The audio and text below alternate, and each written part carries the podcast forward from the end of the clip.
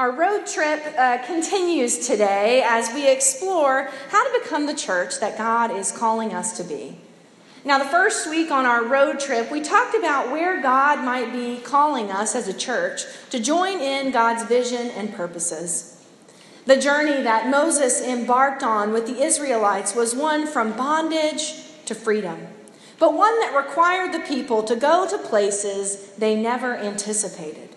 They found themselves out in the wilderness where they had to rely on God for their every need. The people had a difficult time because of the challenges that they faced.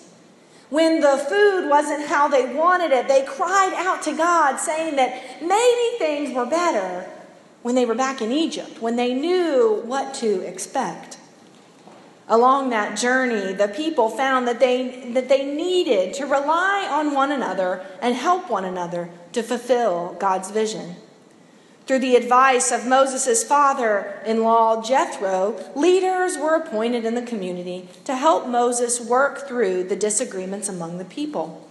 Last week, we focused on those words you can't do it alone as a reminder that we must look to one another to help and to share the burdens of life and ministry with us.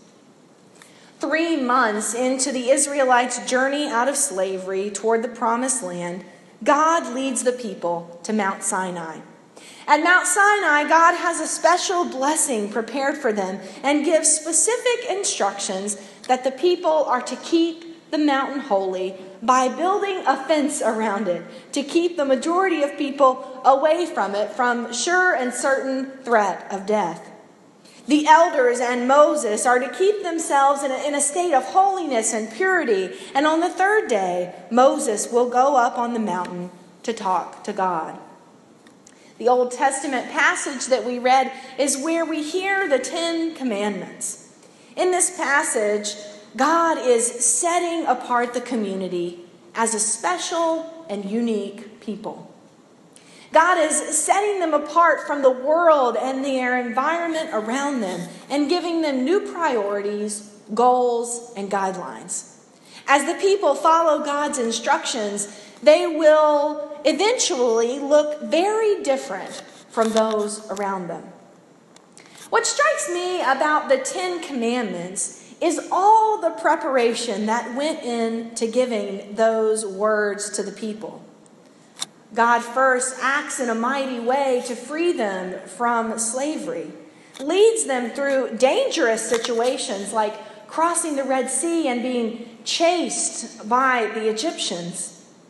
God feeds them in the desert and prepares them to encounter God's gifts on Mount Sinai.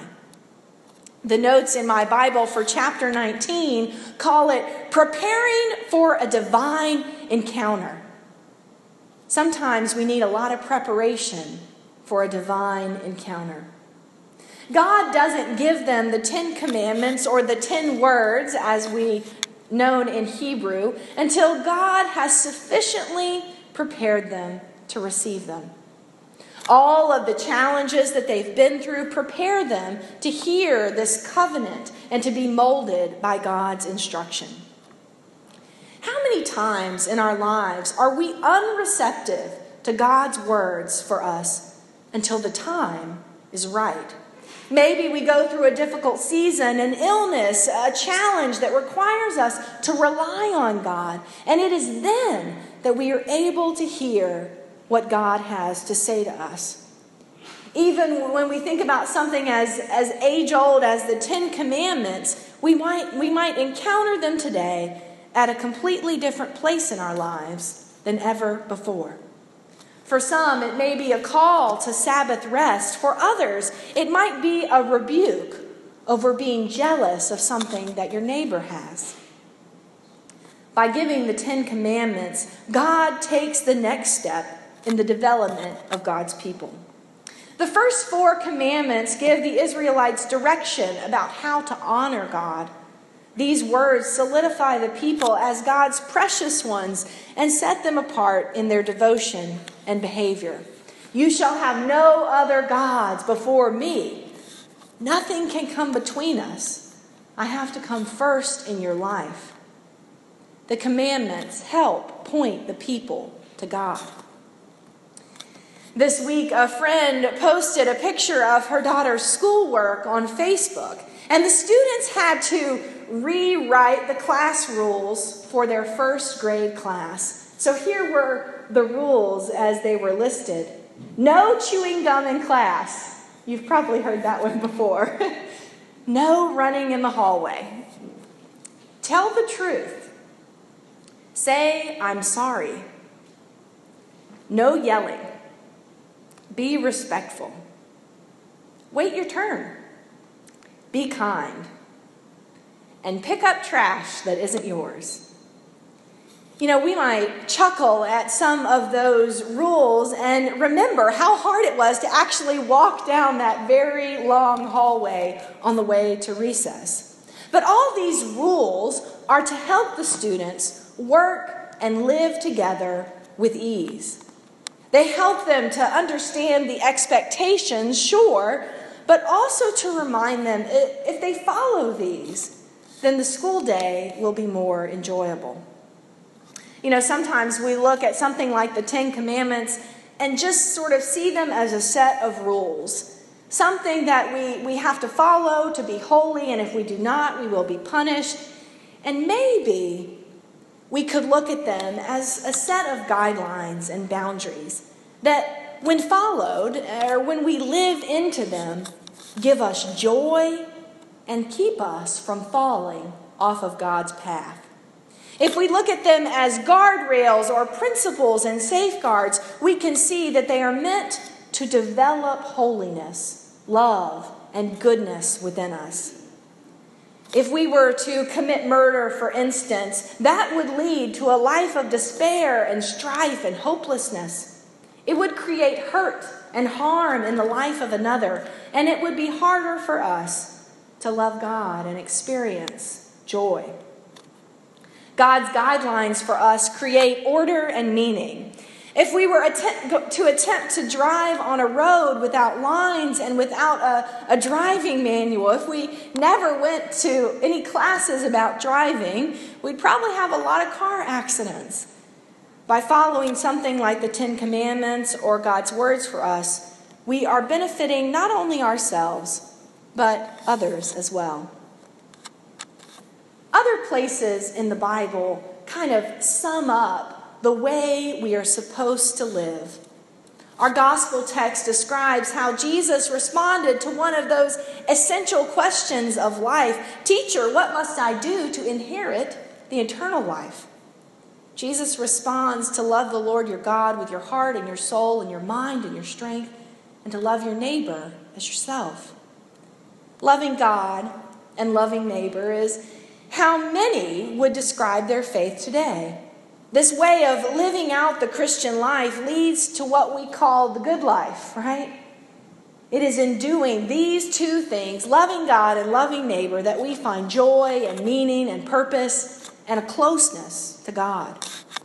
John Wesley, the founder of the Methodist movement, believed that love was the supreme value of the Christian life and that every other value, every other virtue flowed from it. Faith, mercy, justice, truth, those were all secondary to the chief virtue of love. Those details about how we love God and our neighbor may vary a little bit, and we might continue to want to define that in our own lives. But those markers, loving God and loving neighbor, provide a basis for how we function and behave in our daily lives. We could turn those statements into questions, and we could ask ourselves Would doing this show that I love God?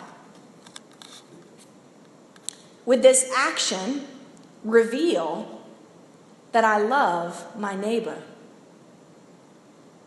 John Wesley advocated these kinds of questions to be asked to oneself at the end of the day, every single day, as we know that Wesley was a man of great methods, right? The way of personal examination was one way of staying on track or being consistent with who God was calling him to be. Here's some of the questions that he asked himself Can I be trusted? Good question. Is there anyone whom I fear, dislike, disown, criticize, or hold a resentment toward or disregard? If so, what am I doing about it? Right? That has to do with how we relate to each other. Did I disobey God in anything? Is Christ real to me? All of these uh, questions were intended to help Wesley and the other members of the Holy Club to live out their faith inwardly in their heart in the way that they loved God, and outwardly in the way that they loved their neighbor. Today, I want you to consider how you are receiving the Ten Commandments and Jesus' words to love God and neighbor. How do your personal values and priorities line up with these guidelines from the Bible? What values do you need to develop or change as you continue on your faith journey? And what values do we need to, to live into as a church to be who God has created us to be. I believe that if we keep the virtue of love at the center of all we do, our church will thrive as an agent of the kingdom of God. Sharing good news, faith in difficult moments, encouraging one another to do the impossible, having courage in the face of fear. These things are made possible when we are rooted and grounded in love. In the name of the Father, and the Son, and the Holy Spirit. Amen.